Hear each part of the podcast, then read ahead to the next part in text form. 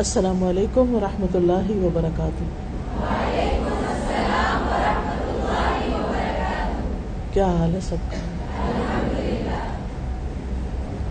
الحمد للہ یہاں آ کر سب کچھ دیکھ کر، سن کر اور آپ سب کے ساتھ بیٹھ کر بہت ہی خوشی ہو رہی ہے۔ اور الحمد للہ اللہ تعالیٰ کی توفیق سے الحمد للہ بنعمت ہی تتم الصالحات۔ اللہ کے فضل، اللہ کے رحمت اور اللہ کے عزن سے ہی انسان کچھ کرنے کے قابل ہوتا ہے۔ جو کچھ آپ نے دیکھا، اس کے پیچھے بہت ساری کوشش، بہت ساری محنت ہے۔ میری دعا ہے کہ اللہ سبحان و تعالیٰ اس کوشش کا ایک ایک لمحہ آپ سب سے قبول کر لیں۔ کیونکہ جتنی زیادہ محنت ہوتی ہے، اتنا ہی خوف بھی ہوتا ہے کہ کہیں ایسا نہ ہو کہ کہیں ریاکاری آ جائے، کہیں دکھاوا آ جائے۔ کہیں کوئی خود پسندی آ جائے، کہیں کوئی ذہن میں ایسی چیز آ جائے جو اللہ سبحانہ و تعالیٰ کو پسند نہ ہو۔ تو ہم سب دل سے دعا کریں کہ اللہ تو اس کوشش کو قبول کر۔ اس کو اس کانوکیشن کا عنوان بہت اچھا تھا۔ خیر الناس انفع الناس۔ تو اسی موضوع پر کچھ بات کریں گے ہم اب قرآن و سنت کی روشنی میں نحمد و نسلی علی رسول کریم اما بعد، فاعوذ باللہ من الشیطان الرجیم، بسم اللہ الرحمن الرحیم، رب اشرح لی صدری ویسر لی امری، واحلل عقدۃ من لسانی یفقهوا قولی۔ الحمد للہ عدد خلقه وزنة عرشه ومداد كلماته. والحمد لله قدر الأقدار وكتب الآجال وكبر الليل على النهار. والحمد لله على أفضاله وواسع نعمائه. نحمده ونشكره ومن كل ذنب نستغفره. ہر قسم کی حمد اللہ کے لیے ہے۔ اس کی مخلوقات کی تعداد کے برابر۔ اس کے عرش کے وزن کے برابر، اس کے کلمات کی سیاہی کے برابر۔ ہر قسم کی ہم، ہر قسم کی تعریف اللہ کے لیے ہے، جس نے تقدیریں مقرر کی۔ ہر چیز کی زندگی کی مدت کو لکھا، رات کو دن پر لپیٹا۔ ہر قسم کی حمد اللہ کے لیے ہے، اس کے احسانات پر، اس کی وسیع نعمتوں پر۔ ہم اس کی حمد کرتے ہیں۔ ہم اس کا شکر ادا کرتے ہیں اور ہر قسم کے گناہ سے اس سے بخشش طلب کرتے ہیں۔ ہم سب کو اپنے لیے اور لوگوں کے لیے نفع مند بننا ہے، فائدہ پہنچانے والا بننا۔ کیوں؟ اس لیے کہ اللہ سبحانہ و تعالیٰ نے ہمیں اس کا حکم دیا ہے۔ سورت الحج میں آتا ہے یا ایوہ الذین آمنوا ارکعوا واسجدوا وعبدوا ربکم وفعلوا الخیر لعلکم تفلحون۔ اے لوگو، جو ایمان لائے ہو، رکوع کرو، سجدہ کرو، اور اپنے رب کی عبادت کرو اور نیکی کرو تاکہ تم کامیاب ہو جاؤ۔ نیکی کیوں کرو؟ دوسروں کے ساتھ بھلائی اور فائدے کے کام کیوں کرو؟ تاکہ کامیاب ہو جاؤ، دنیا میں بھی اور آخرت میں بھی۔ ہمارے دین کے دو بڑے اہم پلرس ہیں۔ ایک حقوق اللہ سے تعلق رکھتا ہے اور ایک حقوق العباد سے۔ رکوع کرو، اپنے رب کو، سجدہ کرو، اپنے رب کو، اور اپنے رب کی عبادت کرو۔ اور دوسری طرف بندوں کے حقوق بھی ادا کرو۔ ان کے ساتھ بھی احسان کا معاملہ کرو۔ خیر اور بلائی کا معاملہ کرو۔ مومن تو ہوتا ہی وہ ہے جو دوسروں کے لیے وہی پسند کرتا ہے، جو وہ اپنے لیے پسند کرتا ہے۔ جو خیر و بھلائی وہ اپنے لیے چاہتا ہے، وہی دوسروں کے لیے چاہتا ہے۔ یہ اس کے ایمان کا تقاضا ہے۔ تو وفعل الخیر میں ہر وہ نیکی، ہر وہ خیر، ہر وہ بھلائی کا کام شامل ہو جاتا ہے۔ کہ جس سے انسان بندوں کو فائدہ پہنچاتا ہے۔ یعنی عبادت میں تو اللہ تعالیٰ کے لیے اخلاص کا ہونا اور بندوں کے حقوق میں نفع پہنچانے کی بھرپور کوشش کرنا، یہی کامیابی کی ضمانت ہے۔ انبیاء علیہ السلام کی یہ خاص صفت رہی ہے کہ وہ لوگوں کے لیے خیر و بھلائی کا باعث ہوتے تھے۔ اس میں ہم دیکھتے ہیں سورت مریم میں اللہ سبحانہ تعالیٰ فرماتے ہیں وجعلنی مبارکن اینما کنتم کہ اللہ تعالیٰ نے مجھے مبارک بنایا، برکتوں والا بنایا جہاں کہیں میں ہوں۔ کیا مطلب ہے مبارک بنانے کا؟ کہ جعلنی نفعا اللہ نے مجھے بہت زیادہ نفع پہنچانے والا بنایا۔ حیث توجہت، جدھر بھی میں رخ کروں، جہاں بھی ہوں، جس بھی جگہ، چاہے تھوڑی دیر کے لیے، چاہے زیادہ دیر کے لیے، میں لوگوں کی ضروریات پوری کرنے والا ہوں، لوگوں کو خیر کی بات بتانے والا ہوں، امر بالمعروف کرنے والا ہوں نہیں انل منکر کرنے والا ہوں۔ یہ تمام چیزیں زندگی میں برکتیں لاتی ہیں۔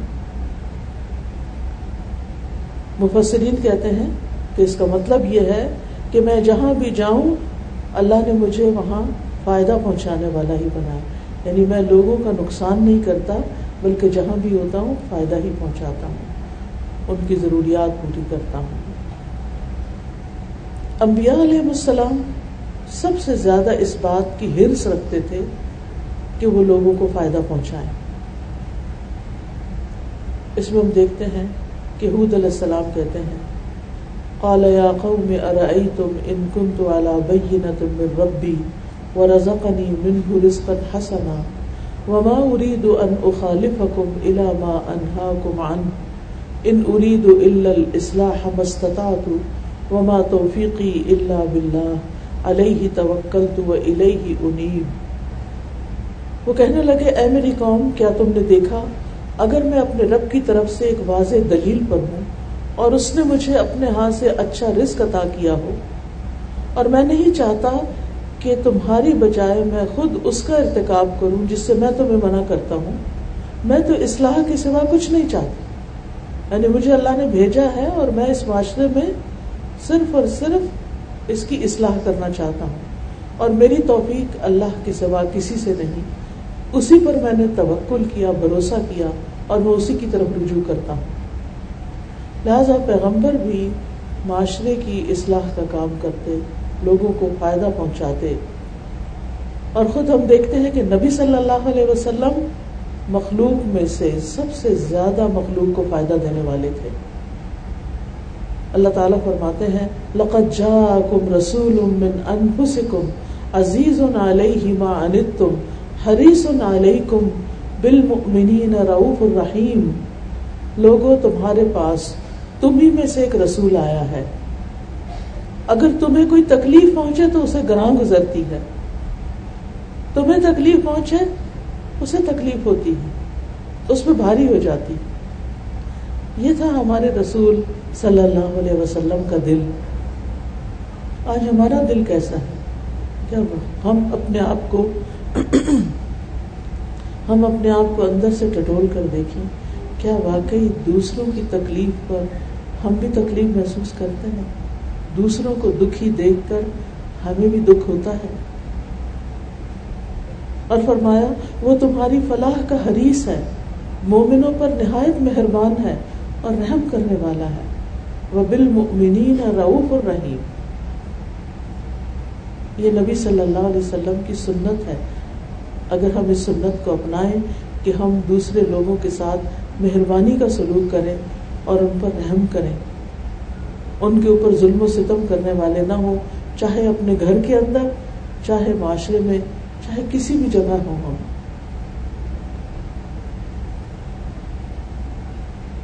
آپ دیکھتے ہیں کہ رسول اللہ صلی اللہ علیہ وسلم بائی نیچر بھی لوگوں کی بہت زیادہ خیر خائی کرنے والے تھے۔ ابھی آپ پر رسالت نہیں اتری تھی، آپ کو ابھی نبوت نہیں ملی تھی، اس سے پہلے ہی آپ لوگوں کی بلائی کے کام کیا کرتے تھے۔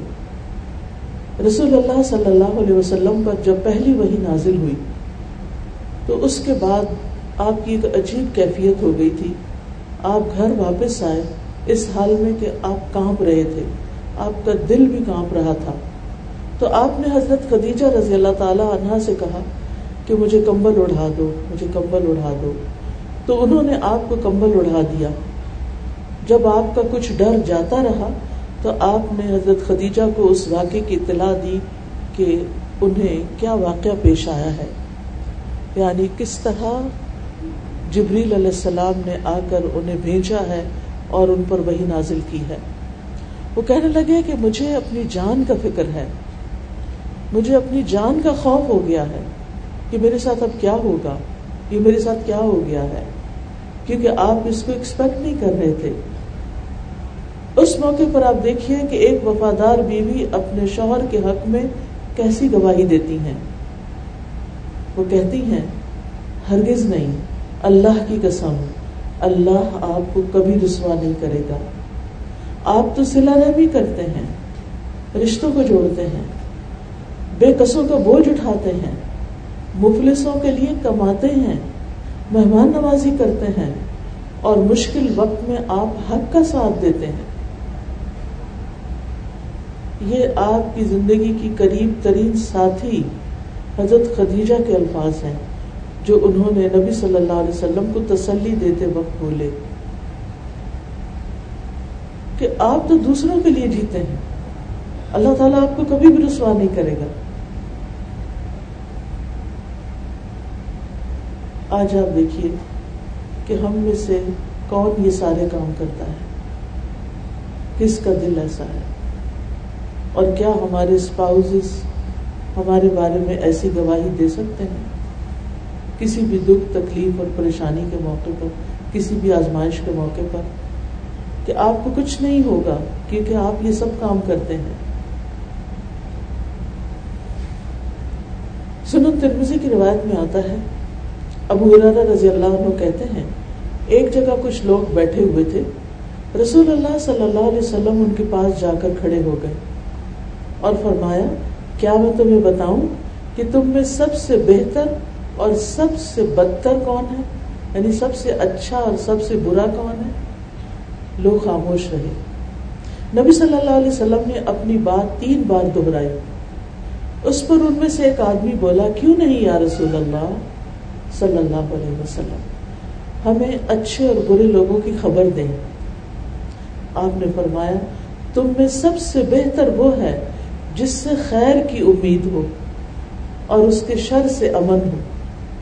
اور سب سے بدتر وہ ہے جس سے خیر کی کوئی توقع نہ ہو اور اس کے شر سے امن نہ ہو۔ تو سب سے بہترین انسان کون ہو کہ جس سے خیر ہی کی توقع ہوگی کہ یہ میرے ساتھ برا نہیں کرے گا۔ یہ میرے لیے اچھا ہی سوچے گا۔ یہ میرا خیر خواہ ہے۔ مجھے اس سے کوئی تکلیف نہیں پہنچے گی۔ ہمیں ایسے انسان بننا ہے۔ خیر الناس الناس۔ ایسے لوگ کہ جو لوگوں کے لیے امن کا، سلامتی کا، خیر کا، بلائی کا خوشی کا پیغام لائے لوگوں کی خیر چاہیں۔ قرآن مجید میں لوگوں کی تین قسمیں بیان ہوئی ہیں۔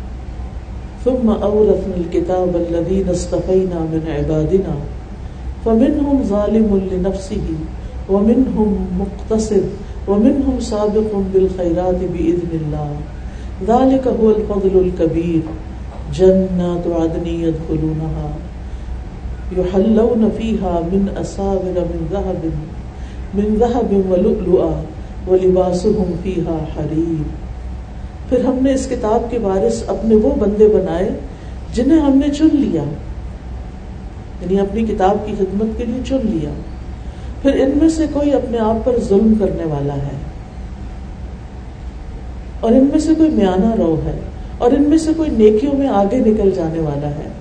اللہ کے حکم سے، اللہ کے عزن سے یہی بہت بڑا فضل ہے کہ کوئی نیکیوں میں بہت آگے نکل جائے۔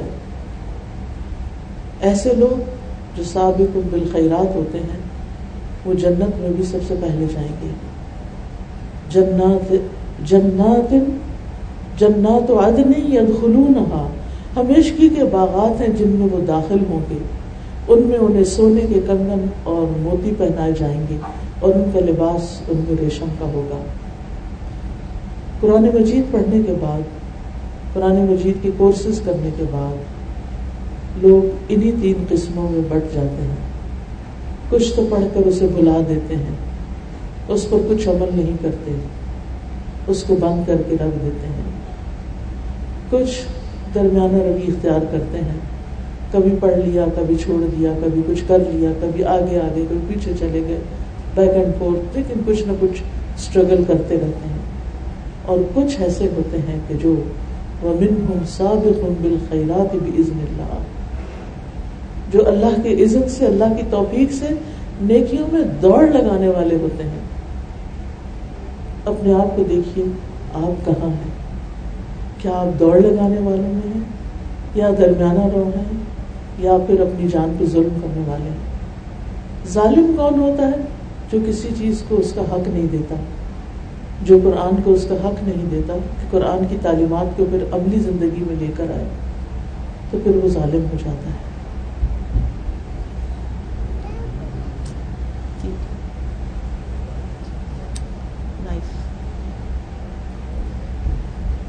اور کچھ ایسے ہوتے ہیں کہ جو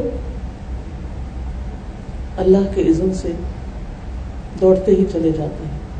اللہ تعالیٰ ہمیں ان لوگوں میں شامل کر لے۔ یہ وہ لوگ ہیں جو دوسروں کو خیر پہنچاتے ہیں۔ جو کچھ پڑھا ہوتا ہے اس پر عمل کرتے ہیں اور پھر اس کو دوسروں تک بھی لے جاتے ہیں۔ امام ماوردی کہتے ہیں کہ بلائی کے سلسلے میں لوگوں کی چار قسمیں ہیں۔ نمبر ون، کچھ لوگ پہل کرتے ہوئے بھلائی کرتے ہیں یعنی سب سے آگے چلے جاتے ہیں، مثال بن جاتے ہیں۔ انہیں دیکھ کر اور لوگ بھی پھر بھلائی کی طرف آ جاتے ہیں۔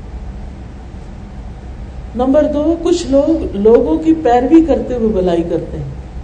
یعنی کسی کو کرتے ہوئے دیکھتے ہیں کچھ، تو وہ بھی کرنا شروع کر دیتے ہیں۔ نمبر تین، کچھ لوگ محروم رہتے ہوئے اس کو چھوڑ دیتے ہیں۔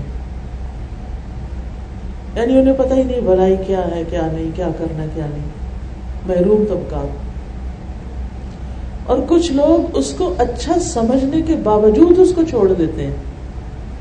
یعنی کچھ لوگ ایسے ہیں جن کو پتا ہے کہ یہ اچھا کام ہے، لیکن پھر بھی نہیں کرتے۔ وہ فرماتے ہیں کہ جو پہل کرتے ہوئے خیر کا کام کرتا ہے، وہ کریم اور معزز ہے۔ یعنی پھر اس کی رسپیکٹ ہوتی ہے۔ جو پیروی کرتے ہوئے خیر کا کام کرتا ہے، وہ دانا اور حکمت والا ہے۔ اس کو سمجھ آ جاتی کہ یہ خیر کا رستہ ہے۔ میں بھی انہی لوگوں کے ساتھ چل پڑوں۔ اور جو محرومی میں پڑھ کر اس کو چھوڑ دیتا وہ بد نصیب ہے۔ اور جو اچھا سمجھنے کے باوجود اس کو چھوڑ دیتا وہ گھٹیا انسان ہے۔ نچلے درجے کا انسان ہے، جس کو پتا ہے کہ خیر کیا ہے، بلائی کیا ہے، اور پھر بھی وہ اس کو نہیں کرتا۔ جس کے سامنے بے شمار اپرچونٹیز ہیں، جو بہت کچھ کرنے کے قابل بھی ہے، جس کے پاس صلاحیت بھی ہے۔ اور اس کو رستہ بھی پتا ہے کہ ادھر جا سکتے ہیں۔ اس کے باوجود وہ نہیں جاتا۔ ایسا شخص سب سے لوئسٹ گھٹیا درجے پر ہے۔ اللہ نہ کرے کہ ہم ان لوگوں میں شامل ہوں کہ جنہیں خیر کے رستوں کا بھی علم ہو اور پھر ان پر وہ چل کر نہ دیں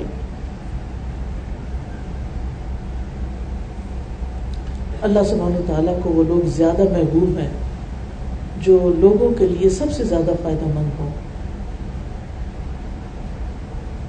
عبداللہ بن عمر کہتے ہیں، ایک آدمی نبی صلی اللہ علیہ وسلم کے پاس آیا، کہنے لگا، اے اللہ کے رسول، کون سے لوگ اللہ تعالیٰ کو زیادہ محبوب ہیں اور کون سے اعمال اللہ تعالیٰ کو زیادہ پسند ہیں؟ تو رسول اللہ صلی اللہ علیہ وسلم نے فرمایا، وہ لوگ اللہ کو زیادہ محبوب ہیں جو دوسرے لوگوں کے لیے سب سے زیادہ فائدہ مند ہو وہ سب سے پیارے ہیں اللہ کو، جو دوسروں کو فائدہ پہنچاتے رہتے ہیں۔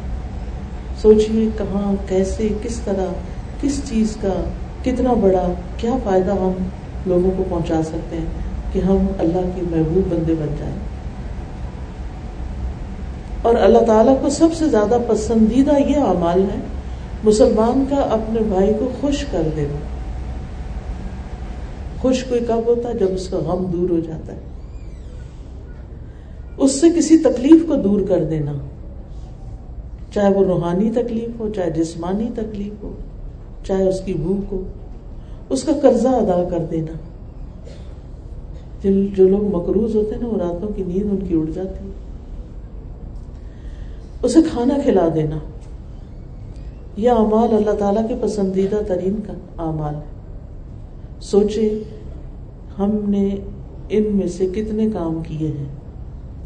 یہ کتنے کاموں کا ہم سوچتے ہیں۔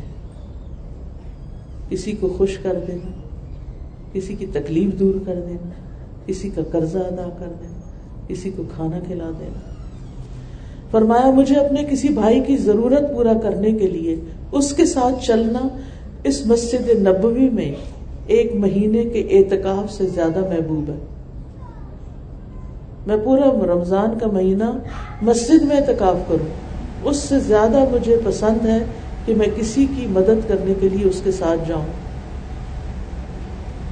جس نے اپنے غصے کو روک لیا، غضب کو روک لیا یعنی دوسرے پہ غصہ آ رہا ہے، لیکن کنٹرول کر لیا، اللہ تعالیٰ اس کی خامیوں پہ پردہ ڈال دے گا۔ اس کے ایپ پہ پردہ پڑ جائے گا۔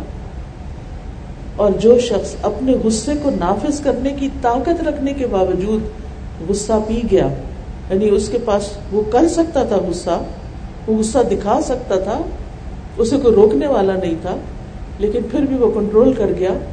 تو اللہ تعالیٰ قیامت کے دن اس کے دل کو امیدوں سے بھر دے گا۔ یعنی پھر اس کا خوف نہیں ہوگا۔ اور جو اپنے بھائی کے ساتھ اس کی ضرورت پوری کرنے کے لیے چلا، اللہ تعالیٰ اس کو اس دن ثابت قدم رکھے گا جس دن قدم ڈگمگا جائیں گے۔ پھر یہ کہ جو شخص اپنے بھائی کی مدد میں لگا رہتا ہے اللہ تعالیٰ اس کی مدد میں لگے رہتے ہیں۔ اللہ تعالیٰ اس کی مدد فرماتے ہیں۔ اسی طرح حدیث میں آتا ہے، جس نے کسی مسلمان سے اس کی دنیا کا ایک دکھ دور کیا، اللہ تعالیٰ اس سے قیامت کے دن کا ایک دکھ دور کر دے گا۔ اور جتنے دکھ آپ کسی کے دور کریں گے دنیا کے، اللہ تعالیٰ قیامت کے دن اتنے ہی آپ کے دکھ دور کر دے گا۔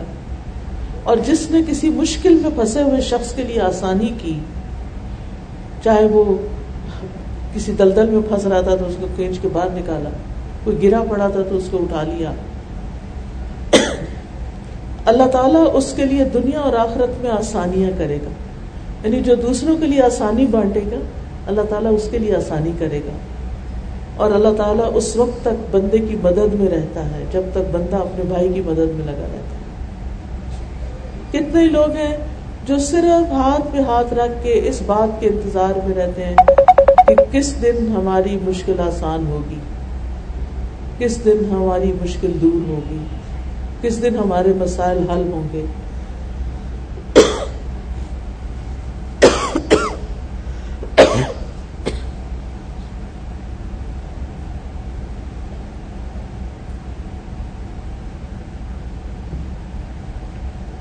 ایسے لوگوں کو چاہیے گھر بیٹھ کر مشکلیں آسان ہونے کا انتظار کرنے کی بجائے اٹھے اور جا کر دکھی لوگوں کے دکھ دور کریں۔ وہ اپنے دکھ بھول جائیں گے۔ ان کے دکھ خود ہی ختم ہو جائیں گے۔ اللہ تعالیٰ ان کی مدد کرے گا۔ ابن عمر کہتے ہیں کہ رسول اللہ صلی اللہ علیہ وسلم نے فرمایا، اللہ تعالیٰ اپنے بندوں کو نفع پہنچانے کے لیے کچھ لوگوں کو بطور خاص نعمتیں عطا کرتا ہے۔ ان کو ریسورسز دیتا ہے، ان کو عقل دیتا ہے، سمجھ دیتا ہے، ان کو پلاننگ کرنے کی صلاحیت دیتا ہے، ان کو رستے دکھاتا ہے۔ اگر وہ خرچ کرتے رہیں تو وہ انعامات برقرار رہتے ہیں۔ پھر جب وہ اس سے رک جائیں تو وہ ان سے لے کر دوسروں کو دے دیتا ہے۔ پھر اسی طرح یہ ہے کہ دوسروں کو فائدہ پہنچانے کے کام ایسے ہیں کہ جو ثواب جاریہ بن بن جاتے ہیں۔ یعنی آپ دنیا سے چلے بھی جائیں، تو آپ کے پیچھے جب تک لوگوں کو فائدہ پہنچتا رہے گا، آپ کی کسی نیکی سے وہ آپ کے لیے صدقہ جاریہ ہو جائیں گے۔ حدیث میں آتا ہے، سات باتیں ہیں جن کا ثواب بندے کی موت کے بعد بھی جاری رہتا ہے، جب وہ قبر میں ہوتا ہے۔ نمبر ایک، جس نے علم سکھایا۔ کسی نہ کسی کو کچھ نہ کچھ ضرور سکھا دے۔ اور کچھ نہیں تو کسی ایک بندے کو صورت فاتحہ سکھا دیں ہر نماز کی ہر رکت میں پڑھے گا، جتنی دفعہ وہ زندگی میں پڑھے گا، آپ دنیا سے جا بھی چکے ہیں، اس کا ثواب آپ کو ملتا رہے زیادہ تو آپ جو چاہیں کریں۔ نمبر دو، نہر بنوائی یعنی پانی کا انتظام کیا۔ نمبر تین، کنواں کھدوایا نمبر چار، درخت لگوایا۔ نمبر پانچ، مسجد بنائی۔ نمبر چھ، کسی کو قرآن کے مصحف کا وارث بنا دیا یعنی قرآن کا مصحف لے کر دے دیا۔ نمبر سات، یا اولاد چھوڑی جو اس کے مرنے کے بعد اس کے لیے استغفار کرتی ہے یعنی ماں باپ کے لیے بخشش کی دعائیں کرتی ہے۔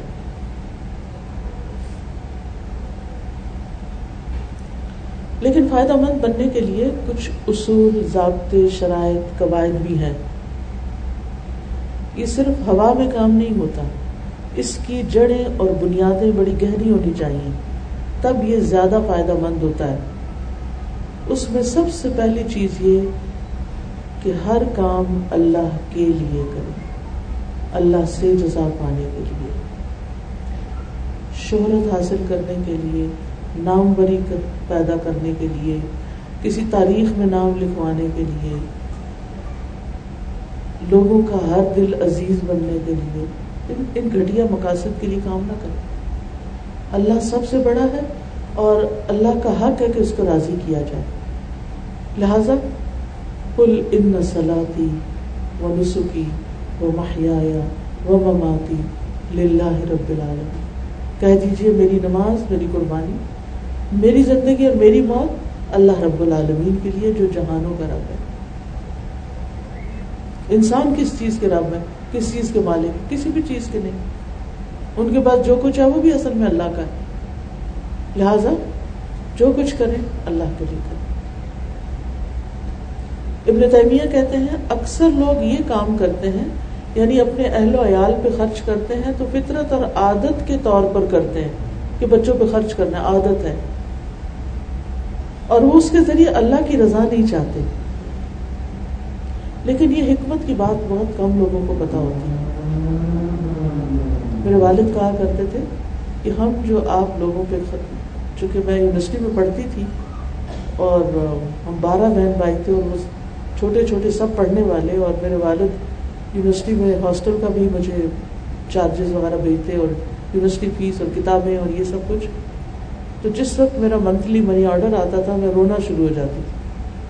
کہ میرے والد نے اتنی محنت کر کے میرے لیے پیسے کما کے بھیجے کیا میں ان کا حق ادا کر رہی ہوں؟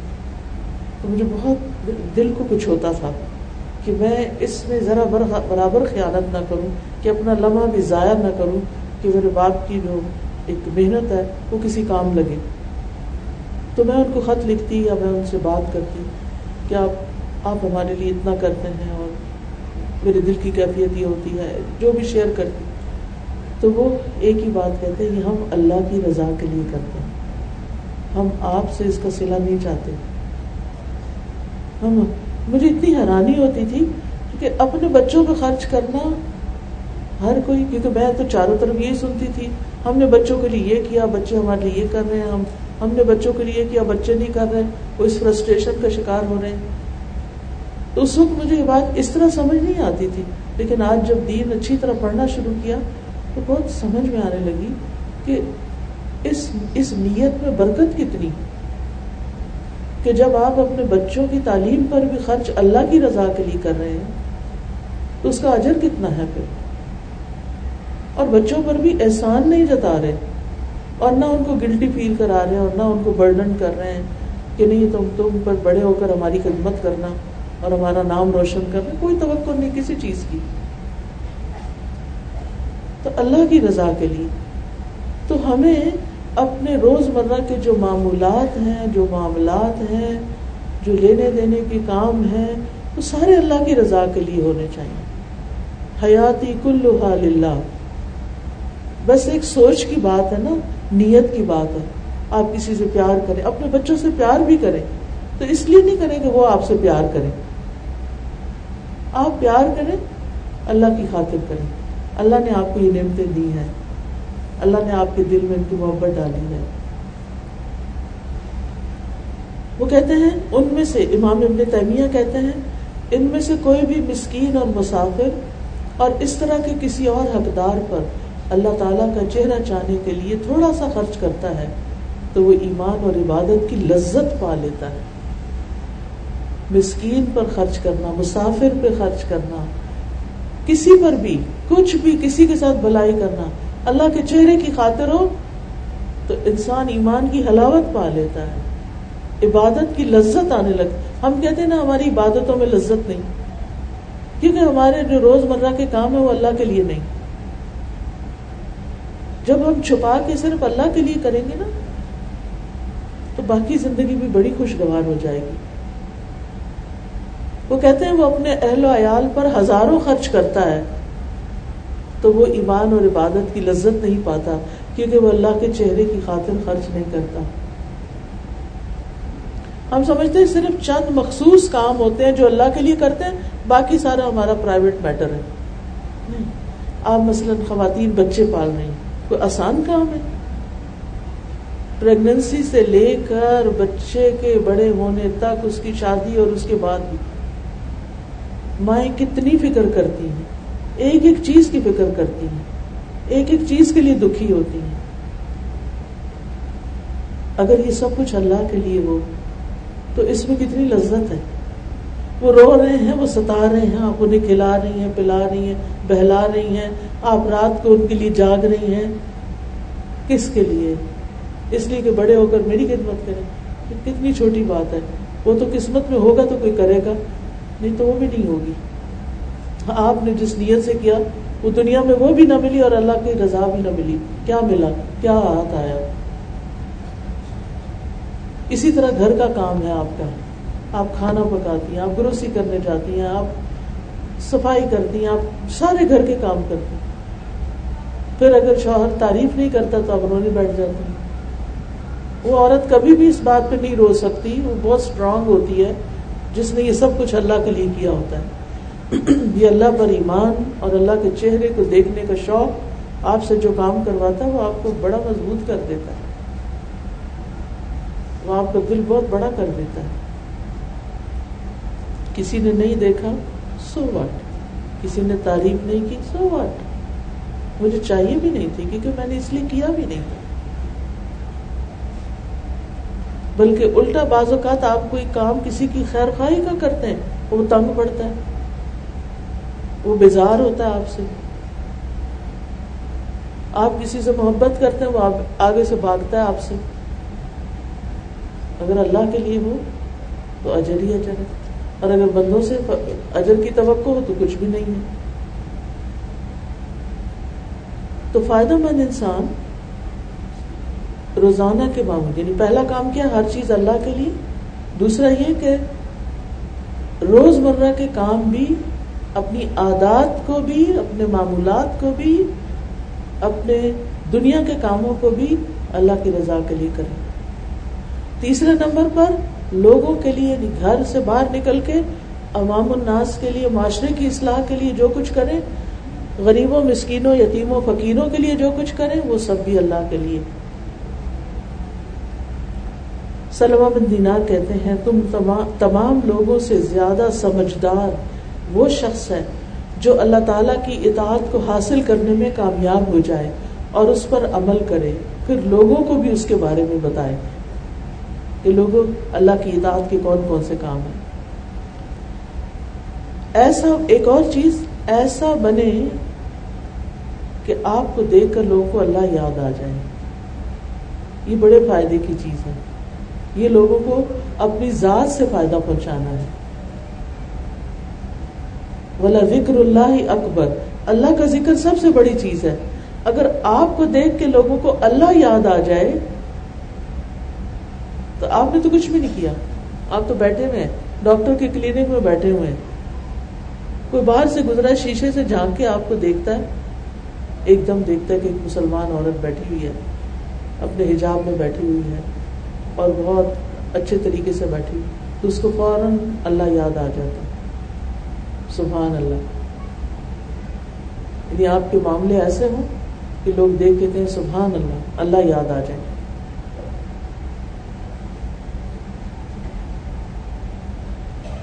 ابو مالک اشری کہتے ہیں، نبی صلی اللہ علیہ وسلم نے فرمایا، میری امت کے بہترین افراد وہ ہیں جنہیں دیکھ کر اللہ یاد آ جاتا ہے۔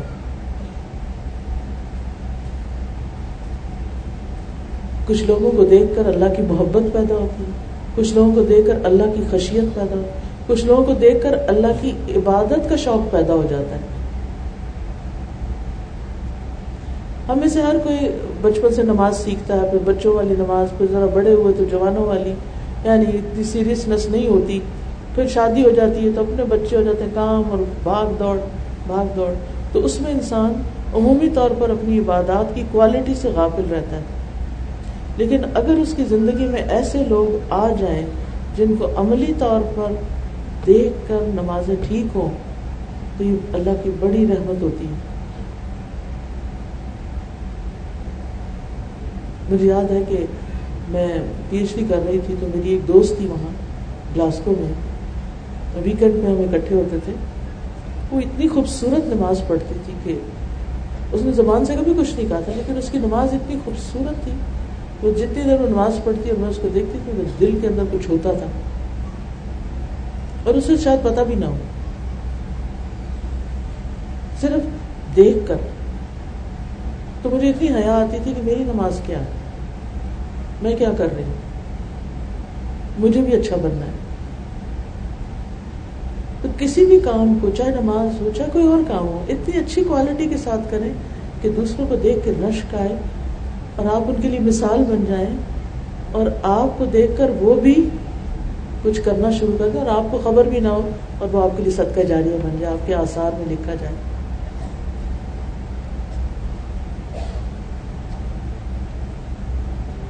پھر لوگوں کے لیے آپ کیسے فائدہ مند ہو سکتے ہیں؟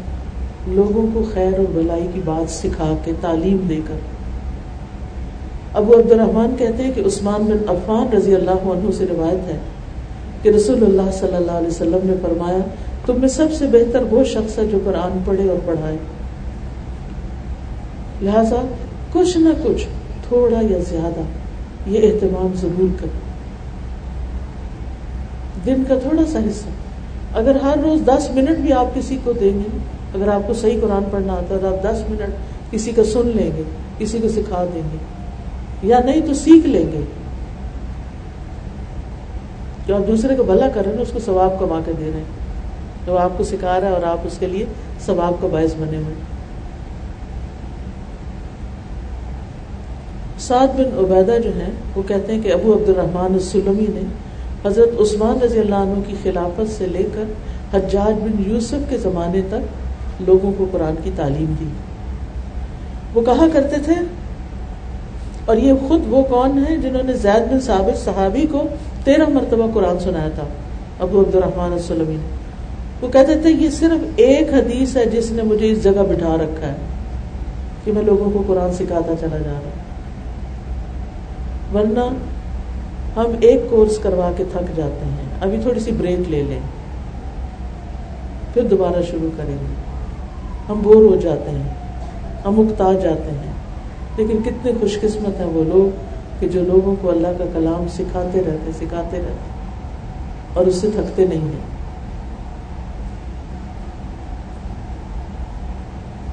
نبی صلی اللہ علیہ وسلم نے فرمایا، جس نے اللہ عز و جلہ کی کتاب کی ایک آیت بھی سکھا دی، جب تک اس کی تلاوت کی جاتی رہے گی، سکھانے والے کو ثواب ملتا رہے گا۔ ایک شخص کی ہدایت کا سبب بننا سرخ اونٹوں سے زیادہ افسر ہے۔ کیونکہ آپ نے اس کی آخرت بچا لی۔ وہ کفر سے اسلام کی طرف آ گیا۔ وہ گمراہی سے ہدایت کی طرف آ گیا۔ وہ اندھیروں سے روشنی کی طرف آ گیا۔ آپ نے اس کے غموں کا مداوع کر دیا۔ آپ نے اس کو ڈپریشن سے نکال دیا آپ نے اس کو ایک بہترین راہ دکھا دی۔ ایسے شخص کے لیے ساری مخلوق دعائیں کرتی۔ رسول اللہ صلی اللہ علیہ وسلم نے فرمایا، یقیناً اللہ اس کے فرشتے اور تمام آسمانوں والے اور زمینوں والے، یہاں تک کہ چونٹی اپنے سوراخ میں اور حتیٰ کہ مچھلیاں بھی اس شخص کے لیے خیر چاہتی ہیں۔ خیر کی یعنی اللہ سبحانہ و تعالیٰ تو خیر بیچ دیں رحمت فرما دیں لیکن باقی مخلوق دعائیں خیر کرتی ہے جو لوگوں کو بلائی کی باتیں سکھاتا ہے، جس کی وجہ سے وہ خیر کرنے کے قابل ہو جاتے ہیں نیکیاں کرنے کے قابل ہو جاتے ہیں عربی کا لفظ چونکہ یوسلون ہے لسلون جس کا اردو ترجمہ کیا جاتا ہے، دعا کرنا۔ لیکن اللہ سبحانہ تعالیٰ کی نسبت جب یوسلون کا لفظ آتا ہے، تو وہ رحمت بھیجنا ہوتا ہے، مانا۔ یعنی اللہ تعالیٰ رحمت بھیجتے ہیں اور باقی مخلوق رحمت کی دعائیں کرتی ہے، اس شخص کے لیے جو دوسروں کو خیر کی تعلیم دیتا ہے۔ ابن قیم کہتے ہیں، آدمی کی برکت یہ ہے کہ جہاں بھی وہ قیام کرے، خیر کی تعلیم دے۔ جہاں بھی آپ رکے جہاں بھی جائیں، اپنے رشتے داروں کے پاس جائیں، کسی کی ملاقات کے لیے جائیں، بڑوں سے ملے بچوں سے ملے بیمار سے ملے کوئی شادی کا موقع جہاں کسی کے پاس بھی بیٹھے، اس کو کوئی نہ کوئی اچھی بات بتا دے۔ جو اس کے دین کے فائدے کی ہو یا دنیا کے فائدے کی بھی۔ بازو کا ہم بیٹھے ہوتے ہیں نا اپنی مجالس میں، تو یہ اب ٹوٹکے وغیرہ ایک دوسرے کے ساتھ شیئر کرنے لگتے ہیں۔ کہ اگر آپ کو سر درد ہو رہا ہے، تو آپ ڈیپ بریدنگ کر لیں۔ آپ کے دماغ سر کی ساری رکاوٹیں دور ہو جائیں گی، آپ کا سر درد ٹھیک ہو جائے گا۔ ایسی چھوٹی چھوٹی باتیں آپ دوسروں کو بتاتے یہ بھی خیر بانٹنا ہے، اس کا بھی اجر ہے، یہ بھی فائدہ مند ہونا ہے۔ ضروری نہیں کہ ہر مجلس میں آپ کو قرآن کی آیت سکھا کے آئیں، یا کوئی حدیث سکھا کے آئیں، یا ہر جگہ کوئی لیکچر دے کے آئیں۔ نہیں، چھوٹی چھوٹی باتیں بتانا، چھوٹی سی چیز کسی کو سکھا دینا۔ چھوٹا سا کوئی یعنی اور کچھ نہیں تو فون کے اوپر اگر آپ نے کوئی نئی چیز سیکھی ہے تو آپ دوسرے سے بیٹھے بیٹھے پوچھ سکتے تمہیں پتا ہے کہ یہ کریں تو کتنی آسانی ہوتی ہے؟ اب میں آپ کو بتاتی ہوں۔ ایک ایک سیکنڈ چند سیکنڈ لگیں گے آپ کے، لیکن آپ نے اس کو نفع پہنچا دیا، اس کی زندگی آسان ہوگی۔ ابھی چھوٹی سی ایک چیز ہے واٹس ایپ کے میسیجز ہوتے ہیں۔ میرے جیسے لوگوں کے بہت سارے میسیجز آ جاتے ہیں۔ پھر آپ کو پتا ہے، پانچ، سات میسج تو آسانی سے دیکھے جاتے ہیں، لیکن جب نیچے جاتے ہیں، تو پھر کیا ہوتا ہے؟ اسکرول کر کر کے، کر کر کے۔ اتنا وقت ضائع ہوتا تھا، تو ہماری ایک بہن یعنی ہماری ایک شاگرد ہے تو وہ بہت ماہر ہیں آئی ٹی اور ان کا رابطہ بھی رہتا ہے ایپل والوں سے اور لوگوں سے جن سے جن کو وہ مشورے دیتی رہتی ہیں، وہ ان کے پینل میں بھی شاید ہیں۔ میں نے کہا کہ آپ ذرا پلیز یہ واٹس ایپ والوں کو مشورہ دیں کہ یہ اس کی اسکرولنگ کا کوئی علاج کریں۔ تو کچھ دن کے بعد انہوں نے مجھے جواب دیا کہ آپ اوپر جا کے جہاں وہ سرچ بار ہوتی ہے، اس کے رائٹ سائڈ پہ چھوٹی چھوٹی تین لکیریں ہوتی ہیں، ان کو کلک کر لیں، سارے ان ریڈ میسیجز اوپر آ جائیں۔ اب یہ اتنی بڑی خوشخبری تھی میرے لیے کہ اتنا وقت بچ گیا کہ جو ہی وہ ان ریڈ میسج اوپر آیا تو ٹک ٹک ٹک ٹک ٹک ٹک سارے میسج نکل گئے۔ آدھا وقت بچ گیا۔ تو یہ بھی چھوٹی چھوٹی جو باتیں ہوتی ہیں، یہ اپنے ساتھیوں کو، دوستوں کو ایک دوسرے کے ساتھ شیئر کر لینی چاہیے تاکہ ان کی زندگی آسان ہو جائے۔ ہر وقت دوسروں کی خیر، بھلائی سوچنا۔ کسی کو تھکا ہوا دیکھتے ہیں، کسی کو تکلیف میں دیکھتے ہیں کہ چہروں سے پہچان چہروں سے پہچانے۔ کوئی اداس لگ رہا ہے، کوئی بیمار لگ رہا ہے، کوئی خوش لگ رہا ہے، کوئی خوش ہے تو اس کی خوشی میں شریک ہو جائے۔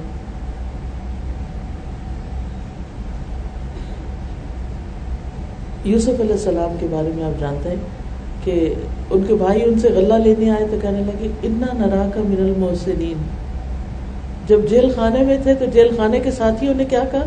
انا نرا کا من المحسنین ہم آپ کو محسن دیکھتے ہیں، محسن نیکوکار کو کہتے ہیں۔ یعنی خیر خیر و بلائی نیکی کے کام کر۔ یعنی ہم دیکھتے ہیں کہ آپ سب کے لیے خیر و بلائی کا کام کرتے ہیں۔ اور وہ وجہ بن گئی کس کی؟ تبلیغ کرنے کی۔ تو انہوں نے توحید کا سبق لوگوں کو جیل میں سکھا دیا۔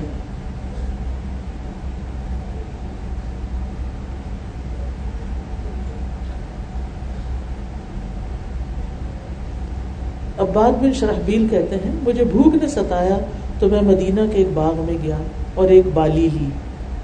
میں نے اس کو مسل کے کھا لیا، کچھ کو اپنے کپڑے میں باندھ لیا۔ اتنے میں باغ کا مالک آ گیا۔ اس نے مجھے مارا اور میرا کپڑا بھی چھین دیا میں رسول اللہ صلی اللہ علیہ وسلم کے پاس گیا۔ آپ نے باغ والے سے فرمایا، تم نے اس کو سکھایا کیوں نہیں جبکہ یہ جاہل تھا؟ تمہیں چاہیے تھا اس کو بتاتے کہ یہ کام نہیں کرتے؟ تم نے اسے کھلایا کیوں نہیں جبکہ یہ بھوکا تھا؟ یعنی تم سمجھ رہے ہو کہ تم صحیح اور یہ غلط ہے، غلط تم خود ہو۔ تمہیں سکھانا چاہیے۔ یعنی بازو کہتا ایسا ہوتا ہے نا، کوئی شخص غلطی کرتا ہے تو ہم اس کے بارے میں برا سوچنے لگتے نہیں، سوچنا چاہیے اس نے غلطی کی کیوں؟ کہیں میرا ہی تو قصور نہیں، میں نے اس کو بتایا ہی نہیں کہ یہ نہیں کرتے، یہ کام۔ آپ صلی اللہ علیہ وسلم نے اس شخص کو حکم دیا تو اس نے وہ کپڑا بھی واپس کیا اور ایک مسک اناج بھی دیا۔ تو نہ سمجھ لوگوں کو سمجھانا اور نہ سمجھ لوگوں کو بات بتا دینا، ان کا مسئلہ حل کر دینا، یہ بھی فائدہ مند ہونا ہے۔ پھر اسی طرح لوگوں کو یہ بتانا کہ زیادہ اجر والا کام کون سا ہے۔ بعض اوقات لوگ آپ سے مشورہ کرتے ہیں نا۔ تو آپ ان کو، اگر آپ کے پاس علم ہے تو آپ بتا سکتے ہیں کہ زیادہ فائدہ کس چیز کے کرنے میں مسئلہ نظر جویریہ صبح کے وقت بیٹھ کر عبادت کر رہی تھی بہت دیر تک کرتی نہیں حتیٰ کہ نبی صلی اللہ علیہ وسلم مسجد سے واپس آئے۔ تو واپس آ کر آپ نے کہا کہ جب سے تم یہ بیٹھی ہو، جو کچھ تم نے پڑھا ہے، اس کے بدلے میں میں نے یہ کلمات ادا کیے ہیں۔ اگر ان کلمات کو تمہاری عبادت جو تم نے پڑھا اس کے ساتھ وزن کیا جائے تو یہ کلمات زیادہ باری سبحان اللہ و بحمدی ہی عدد خلقی ہی وردا نفسی ہی وزن ترشی ہی و مداد کلمات اسی طرح ایک دفعہ حضرت ابو حرارہ پودے لگا رہے تھے۔ نبی صلی اللہ علیہ وسلم ان کے پاس سے گزرے اور فرمایا، ابو حرارہ کیا کر رہے ہو؟ میں نے کہا، اپنے لیے پودے لگا رہا ہوں۔ آپ نے فرمایا، کیا میں تمہیں اس سے بہتر پودے نہ بتاؤں؟ انہوں نے کہا، کیوں نہیں اللہ کے رسول؟ فرمایا، کہو سبحان اللہ الحمد للہ ولا الہ الا اللہ واللہ اکبر۔ ان میں سے ہر ہر کلمے کے بدلے جنت میں تمہارے لیے ایک ایک درخت لگا دیا جائے گا۔ یعنی بعض اوقات انسان چاہتا نا دنیا میں کوئی درخت لگا لیکن وہ جگہ نہیں ملتی، سمجھ نہیں آتی کہاں لگائے پودا۔ تو یہ کلمات پڑھیں اسی طرح اس حدیث کو ایک اور جگہ میں نے کسی شیخ سے سنا، وہ کہہ رہے تھے کہ جو شخص قرآن یاد نہ کر سکے، وہ بھی حدیث کے ریفرنس سے بات کر رہے تھے۔ تو اس کے بدلے میں وہ یہ کلمات ادا کرے، سبحان اللہ والحمد للہ ولا الہ الا اللہ واللہ اکبر، تو یہ اس کو کافی ہو جائیں گے۔ یعنی کچھ لوگ ہوتے ہیں نا، آپ ان کو پڑھا پڑھا کے پڑھاتے ہیں، ان کو سے نہیں پڑھا جاتا۔ عربی ان کی زبان نہیں، ان کو انہیں سمجھ نہیں آتی۔ جیسے بزرگ لوگ ہوتے ہیں یا ان پڑھ لوگ ہوتے ہیں، تو ان کے بعض اوقات کنورٹیڈ مسلمس ہوتے ہیں۔ ان کی زبان ہی عربی نہیں ہوتی، انہوں نے پہلی دفعہ ہی الفابیٹس دیکھے ہوتے ہیں۔ وہ نہیں پڑھ پاتے۔ تو ان کو یہ تصویر سکھا دیں۔ سبحان اللہ والحمد للہ ولا الہ الا اللہ واللہ اکبر۔ تو انشاءاللہ اس سے کیا ہوگا؟ کیا ہوگا؟ وہ ان کے لیے کافی ہو جائیں گے۔ یعنی قرآن پڑھنے کا ثواب مل جائے گا ان کو۔ اسی طرح اگر آپ میں استطاعت نہیں کہ آپ کسی کو پڑھا سکے سکھا سکے آپ کا ٹیمپرامنٹ نہیں یا آپ ٹیچر نہیں، تو آپ دوسروں کو وسائل اور ذرائع مہیا کر دیں۔ ریسورسز دیں ان کو۔ فیسلٹیٹ کریں۔ کسی کی ٹرانسپورٹ کا خرچ، کسی کی کتابوں کا خرچ، کسی کی فیس کا خرچ۔ یعنی کوئی نہ کوئی ایسا کام کریں کہ جس سے آپ لوگوں کو فائدہ پہنچائیں۔ اپنا گھر وقف کریں۔ آپ کو معلوم ہے کہ حضرت محمونہ رضی اللہ تعالی عنہ نے اپنا گھر وقف کر دیا تھا حضرت ابن عباس کے لیے۔ کہ وہ وہاں پر تعلیم دیا کریں گے۔ حضرت محمونہ ان کے ان کی خالہ تھی انہوں نے وسیعت کی کہ ابن عباس، تو اس وسیعت کے مطابق ابن عباس جمعہ کی نماز پڑھ لیتے، تو اس گھر میں ان کے لیے گدا بچھا دیا جاتا۔ اور وہاں وہ آ کے بیٹھ جاتے اور لوگ ان سے سوال کرتے، علم حاصل کرتے اور وہ ان کو سکھاتے تھے۔ تو آپ یہ بھی کر سکتے ہیں کہ اپنے گھر کے اندر قرآن کلاس شروع کروا لیں۔ ہفتے میں ایک دفعہ، دو دفعہ، تین دفعہ بعض لوگوں کے گھر بڑے بڑے ہوتے ہیں اور ان کے بچے پڑھنے چلے جاتے ہیں، شادی ہو کے موو آؤٹ ہو جاتے ہیں، گھر خالی پڑے رہتے ہیں، خالی نہ رہنے دیں ان کے اندر ان کو قرآن مرکز بنا لیں۔ ان کے اندر قرآن کلاس شروع کروا لیں۔ کیونکہ ان بڑے گھروں کا بھی حساب ہوگا نا۔ تو جب آپ لوگوں یعنی آپ نے اپنا گھر سیکریفائز کیا گھر میں جگہ بنائی اور دوسروں کو سکھانے کا انتظام کیا۔ جب ہمارا گھر بنا تھا میرے والد کا، تو اس وقت انہوں نے ڈبل برآمدہ بنوایا۔ یعنی ایک برآمدہ اور اس برآمدے کے آگے اور برآمدہ۔ تو کافی بڑا برآمدہ تھا۔ ہم کہیں کہ اتنا بڑا برآمدہ کیا کرنا ہے؟ بڑا سین ہوتا اچھا ہوتا۔ تو کہنے لگے، نہیں، یہاں پر درس و تدریس کا کام ہوگا یہ اس مقصد کے لیے بنوایا۔ جیسے ایک صحابی تھے نا، انہوں نے روشن دان بنوا لیا تھا کہ اذان کی آواز اس سے آئے گی۔ تو اپنے گھروں کے اندر بھی دیکھیں کہ کون سی چیز کس کام آ سکتی، کہاں فائدہ پہنچ سکتا ہے۔ پھر اسی طرح لوگوں کے کام آنے میں لوگوں کا مددگار بننا، فائدہ پہنچانا موس علیہ السلام کی مثال۔ وہ ایک پردیس میں گئے تھے۔ جا کے ابھی بیٹھے ہی تھے تو دیکھا کہ کچھ لڑکیاں، دو لڑکیاں ہیں، وہ اپنے جانوروں کو پانی نہیں پلا پا رہی۔ سارے لوگ آ رہے ہیں، جانور پانی پلا کے لے جا رہے ہیں۔ تھکے ہوئے ہیں۔ آٹھ دن کا پیدل سفر کر کے آئے، پاؤں زخمی ہیں۔ اور اٹھ کے جاتے ہیں، خود ان کے پاس پوچھے، تمہارا کیا ماجرا ہے؟ وہ وہ بتاتی ہیں کہ ہمارے والد بوڑھے آدمی ہیں، وہ کام نہیں کر سکتے، تو ہم کام کرتی ہیں۔ تو انہوں نے ان کے جانوروں کو پانی پلا دیا۔ وہ کچھ نہیں جانتے ان کے بارے میں، کچھ نہیں جانتے اس شہر کے بارے میں۔ اور واپس آ کے تم متولہ اور کیا دعا کی ربی لڑکیوں سے کوئی توقع نہیں رکھی کہ تم مجھے کچھ دو. فری میں ان کا کام کیا اور دعا کس سے کی؟ اللہ سے. اور اللہ نے کیا کیا؟ سبھی کچھ دے دیا جو ان کو چاہیے تھا. حضرت ابو بکر کے بارے میں آپ کو معلوم ہے. نبی صلی اللہ علیہ وسلم نے پوچھا، آج کس نے روزہ رکھا ہے؟ حضرت ابو بکر نے حضرت کی میں نے کس نے کون جنازے میں کیا؟ حضرت ابو بکر کہنے لگے، میں۔ کس نے مسکین کو کھانا کھلایا؟ ابو بکر کہنے لگے، میں۔ نے کس نے مریض کی عادت کی؟ انہوں نے عرض کیا، میں نے۔ آپ نے فرمایا، جب یہ سارے کام کسی بندے میں جمع ہو جاتے ہیں، تو وہ جنت میں داخل ہوتا ہے۔ صحابہ کے اندر نیکی کے کاموں کی ہرس تھی۔ ابو ذر کہتے ہیں، میں نے کہا، اللہ کے رسول کون سی چیز بندے کو آگ سے نجات دلاتی؟ آپ نے فرمایا، اللہ پر ایمان لانا۔ میں نے کہا، اللہ کے نبی، کیا ایمان کے ساتھ عمل بھی ضروری ہے؟ آپ نے فرمایا، اللہ نے جو رزق عطا کیا، اسے خرچ کرے۔ میں نے کہا، اگر وہ فقیر ہو، اس کے پاس کوئی چیز نہ ہو، فرمایا، پھر وہ نیکی کا حکم دے، برائی سے روکے۔ میں نے کہا، اگر وہ اس سے بھی عاجز ہو، آپ نے فرمایا، کسی بے جاہل کو ہنر سکھا دے۔ میں نے کہا، اگر وہ خود بھی بے ہنر ہو، آپ نے فرمایا، کسی مظلوم کی مدد کر دے۔ میں نے کہا، اگر وہ خود ضعیف ہو اور مدد نہ کر سکتا ہو۔ آپ نے فرمایا تو نے تو اپنے بھائی میں کوئی خیر چھوڑی نہیں۔ پھر فرمایا کہ وہ وہ شخص کسی کو کوئی تکلیف نہ دے۔ یعنی دو لوگوں کو فائدہ پہنچانے کی ایک صورت کیا ہے کہ آپ کسی کو تکلیف نہ دیں پھر۔ آپ نے فرمایا جو مسلمان بھی ان خصلتوں میں سے کسی خصلت پر عمل کرے گا، میں اس کا ہاتھ پکڑوں گا، یہاں تک کہ اسے جنت میں داخل کرا دوں۔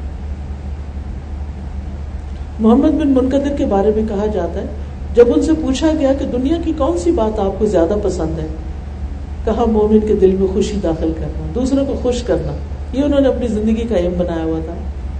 محمد بن واسع کہتے ہیں، میں نے کبھی کسی انسان کو اس حاجت سے واپس نہیں موڑا جس کو پورا کرنے کی میں قدرت رکھتا ہوں۔ خواہ میرا سارا مال چلا جائے۔ یعنی میں دوسرے کو نہ نہیں کرتا۔ زبیر بن بکار کہتے ہیں عباس بن عبد المطلب کے پاس بنو ہاشم کے برہنہ جسم والے کے لیے کپڑے ہوتے تھے۔ ان کے بھوکوں کے لیے ایک بہت بڑا پیالہ ہوتا تھا۔ ابن عباس کہتے ہیں، میں ایک مہینے یا ایک ہفتے یا جب تک اللہ چاہے مسلمانوں میں سے کسی گھرانے کی کفالت کروں، تو یہ مجھے اس بات سے زیادہ محبوب ہے کہ میں بار بار حج کروں۔ وہ بن منبع کہتے ہیں، تم لوگوں سے اچھی زندگی گزارنے والا وہ ہے جو اپنی زندگی میں لوگوں کی زندگی کو بہتر بنا دے۔ اور تمام لذتوں سے بڑی لذت اپنے بھائیوں پہ احسان کرنا ہے۔ ابن قیم کہتے ہیں اپنے استاد ابن تیمیہ کے بارے میں کہ شیخ الاسلام لوگوں کی ضروریات پوری کرنے میں بہت زیادہ جد و جہد کرتے تھے۔ جیسے نبی صلی اللہ علیہ وسلم خود کما کے غریبوں پہ خرچ کرتے تھے، اس لیے کماتے تھے تاکہ غریبوں پہ خرچ کر سکے علی زین العابدین بن حسین رحمہ اللہ اندھیرے میں مساکین کے گھروں کی طرف روٹیاں اٹھا کے لے جاتے۔ جب وہ فوت ہو گئے تو لوگ اس سے محروم ہو گئے۔ کسی کو پتہ نہ چلا کہ وہ کون لاتا تھا۔ مگر جب ان کی وفات ہوئی تو پتہ چلا کہ وہ زین العابدین تھے۔ ہانی بن یزید نے نبی صلی اللہ علیہ وسلم سے پوچھا، مجھے کوئی ایسی چیز بتا دیں جس سے میرے لیے جنت لازمی ہو جائے؟ آپ نے فرمایا، حسن کلام اور کھانا کھلانے کو لازم پکڑو۔ کھانا کھلاؤ۔ پھر اسی طرح لوگوں کے لیے کس طرح فائدہ مند ہو سکتے ہیں؟ کسی کو دیکھ کے مسکرانا، کسی بھولے بھٹکے کو رستہ دکھانا، کسی نابینا کے ساتھ چلنا، رستے سے پتھر کانٹا ہڈی ہٹانا اپنے ڈول سے بھائی کے ڈول میں پانی ڈال دینا، لوگوں کی ضرورت پوری کرنا۔ اپنے بازو کی توانائی سے کمزوروں کا بوجھ اٹھا لینا۔ مدد کے لیے اپنے آپ کو پیش کر دینا، خود آفر کرنا۔ پھر اسی طرح راستہ چلنے والوں کی مدد کرنا۔ کوئی خیر کا کام کرنا۔ نبی صلی اللہ علیہ وسلم نے فرمایا، میں نے ایک ایسے آدمی کو جنت میں چلتے پھرتے دیکھا، جس نے راستے میں ایک ایسے درخت کو کاٹ دیا تھا، جس کی وجہ سے لوگوں کو تکلیف ہوتی تھی۔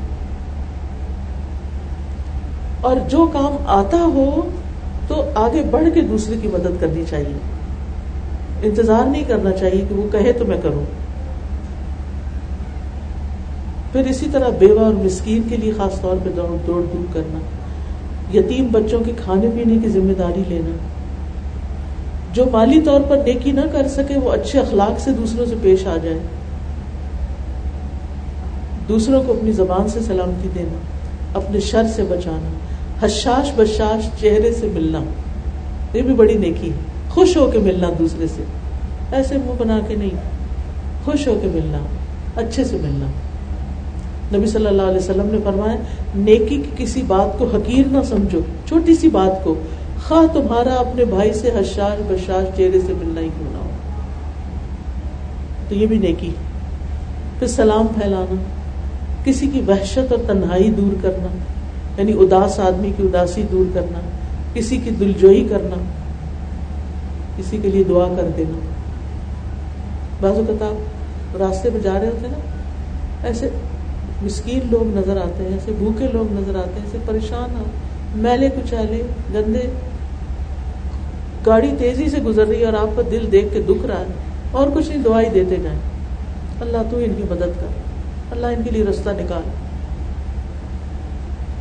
کسی کو اچھی بات کہنا، دوسروں کی خیر خائی کرنا، کوئی شخص غلط طرف جا رہا ہو تو اس کو سمجھانا، سفارش کے ذریعے کسی کی مدد کرنا یعنی اگر آپ کر سکتے ہیں، نیکی کی طرف رہنمائی کرنا، دوسروں کو دم کر دینا یعنی اگر کسی کے سر میں درد ہے یا کوئی بیمار ہے۔ جابر بن عبداللہ کہتے ہیں، ہم میں سے ایک شخص کو بچھو نے ڈنگ لیا۔ ہم رسول اللہ صلی اللہ علیہ وسلم کے پاس بیٹھے ہوئے تھے کہ ایک آدمی نے کہا، اللہ کے رسول، میں دم کروں؟ آپ نے فرمایا، تم میں سے جو شخص اپنے بھائی کو فائدہ پہنچا سکتا ہو تو اسے چاہیے کہ ایسا کرے۔ پھر اسی طرح دوسروں کی غیر موجودگی میں ان کا دفاع کرنا۔ جب وہ نہ ہو تو آپ ان کو ان کو کور کریں۔ دوسروں سے درگزر کرنا، ان سے غلطی ہو جائے اگنور کر دینا۔ پکڑ کے بیٹھ نہیں جانا۔ بار بار اس کا تذکرہ نہیں کرنا، غلط لفظ نہیں منہ سے نکالنا۔ اس بات، پلیز یہ بات میری بہت غور سے سنیں۔ بعض اوقات میری بڑی تکلیف ہوتی ہے، اچھے بڑے لوگ ہوتے ہیں، سمجھدار، نیک، بڑے بڑے کام کرنے والے۔ ذرا سے ان کی مرضی کے خلاف کوئی بات ہوتی تو منہ سے کوئی ایسی بات نکالیں گے کہ جو دوسرے کی غیبت میں بھی آ جائے گی، یا تانے میں آئے گی، یا کوئی یعنی کوئی نہ کوئی بری بات زبان، بری بات نہیں نکالنی زبان سے۔ کوئی برا بھی کر رہا ہے، بری بات نہیں زبان سے نکالے۔ اپنی زبان میلی نہ کرے۔ جیسے مثال کے طور پتہ نہیں ان لوگوں کو کیا ہے۔ کیا ضرورت ہے یہ کہنے کی؟ بس ان کو تو کچھ سمجھ ہی نہیں۔ یہ جملے بولتے ہیں نا، یہ تو انتہائی بے وقوف ہے چھوڑو، اس کی کیا بات کرتے ہو؟ یہ جملے کیسے ہیں؟ یہ روز مرہ سننے کو ملتے ہیں نا۔ ان جملوں کو چھوڑ دیں۔ سوچ کے بولے، یہ نہ بولا کریں خاموشی بہتر ہے۔ بس اللہ معاف کرے فلاں کو تو۔ کیا ضرورت؟ اشاروں کے نائے میں بھی چھوڑ دے۔ کیونکہ بعض اوقات دوسرے کا امیج خراب ہو جاتا ہے۔ تو دوسروں سے درگزر کریں۔ خیر کے لیے نرم پڑ جائیں۔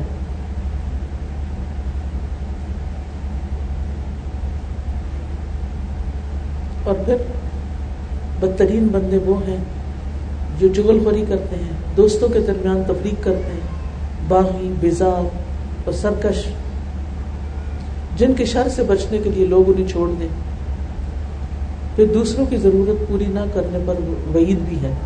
یعنی آخری بات یہ کروں گی کہ ایک تو ہے نا کہ اچھا بننے کے لیے خیر الناس منینف الناس، لیکن دوسری طرف اگر آپ دوسروں کی ضرورت پوری کر سکتے اور نہیں کرتے تو رسول اللہ صلی اللہ علیہ وسلم نے فرمایا، اگر کوئی حاکم اپنی رعایا، حاجت مندوں محتاجوں مسکینوں کے لیے اپنے دروازے بند کر دیتا ہے، تو اللہ تعالیٰ اس کی حاجات، ضروریات اور فقر کو پورا کرنے کے لیے آسمان کے دروازے بند کر دیتا ہے۔ اس کے کاموں میں رکاوٹ آنے لگے بعض لوگ کہتے ہیں نا ہمارے ہر چیز میں رکاوٹ ہے، بچوں کی شادی میں رکاوٹ ہے بزنس میں رکاوٹ ہے، فلاں فلاں۔ کہیں ایسا تو نہیں کہ آپ نے بھی کوئی رکاوٹ دوسروں کے لیے ڈالی ہوئی ہے؟ اور معمولی نعمتیں بھی روکنے پر وعید ہے حدیث میں آتا ہے، تین لوگ ایسے ہیں جن سے اللہ تعالیٰ قیامت کے دن کلام نہیں کرے گا، ان کی طرف دیکھے گا نہیں، انہیں گناہوں سے پاک نہیں کرے گا، ان کے لیے دردناک عذاب ہوگا۔ ان میں سے ایک وہ شخص ہے جس کے پاس ضرورت سے زیادہ پانی تھا، پھر وہ مسافروں کو نہیں پلاتا تھا، سب اپنے لیے رکھا ہوا تھا۔ اللہ تعالیٰ فرمائے گا، آج میں تجھ سے اپنا فضل روک لوں گا، جس طرح تو نے لوگوں سے زائد چیز کو روک رکھا تھا، جس کو تیرے ہاتھوں نے نہیں بنایا تھا۔ اسی طرح دوسروں کو تعلیم نہ دینا یعنی آپ کے پاس علم ہے اور آپ نہیں سکھا رہے لوگوں کو۔ تو رسول اللہ صلی اللہ علیہ وسلم نے فرمایا، جو شخص علم حاصل کرے، پھر اسے بیان نہ کرے۔ اس کی مثال ایسے شخص کی ہے جو خزانہ جمع کرتا جاتا ہے، پھر اسے خرچ نہیں کرتا۔ یعنی بکیل انسان۔ اور ان کے لیے وعید ہے۔ تو اللہ تعالیٰ سے دعا ہے کہ اللہ تعالیٰ ہمیں عمل کی توفیق عطا فرمائے اور ہم دوسروں کے لیے خیر کی کنجیاں بن جائیں اور شر کے تالے۔ اللہ تعالیٰ ہم سے خیر کے کام لے، دوسروں کی بھلائی کے۔ تم تم خیر امت اخرجت للناس۔ تم بہترین امت ہو جو لوگوں کے لیے نکالی گئی۔ ہمیں لوگوں کے لیے پیدا کیا گیا۔ دوسروں کی خدمت کے لیے پیدا کیا۔ دوسروں کو فائدہ پہنچانے کے لیے پیدا کیا۔ سیلف سینٹرڈ نہ ہو اپنی ذات کے قول سے باہر نکلے۔ اللہ ہم سب کا ہوگی مددگار ہو جو ٹائم مجھے دیا گیا تھا الحمد للہ اللہ نے اس پوری کروا دی بات۔ اب چونکہ یہ نماز کا وقت ہے، تو آپ میں سے کوئی بھی فرض پڑے بغیر یہاں سے نہ نکلے۔ جن لوگوں کو نماز نہیں پڑھنی، وہ لوگ والنٹریلی جلد سائڈس پہ جا کے کھڑے ہو جائیں، تاکہ نیچے جو چادریں بچھی ہوئی ہیں، اس پر لوگ نماز پڑھ سکیں۔ اور اگر چادر نہیں بھی ملتی، تو فرش بھی صاف ہے۔ فرش پہ بھی نماز پڑھ سکتے جہاں جس کو جو موقع ملے نماز پڑھ لے اور نماز قضا نہ ہو آپ کی گھر جاتے ہوئے، ورنہ اس مجلس کی برکت اٹھ جائے گی۔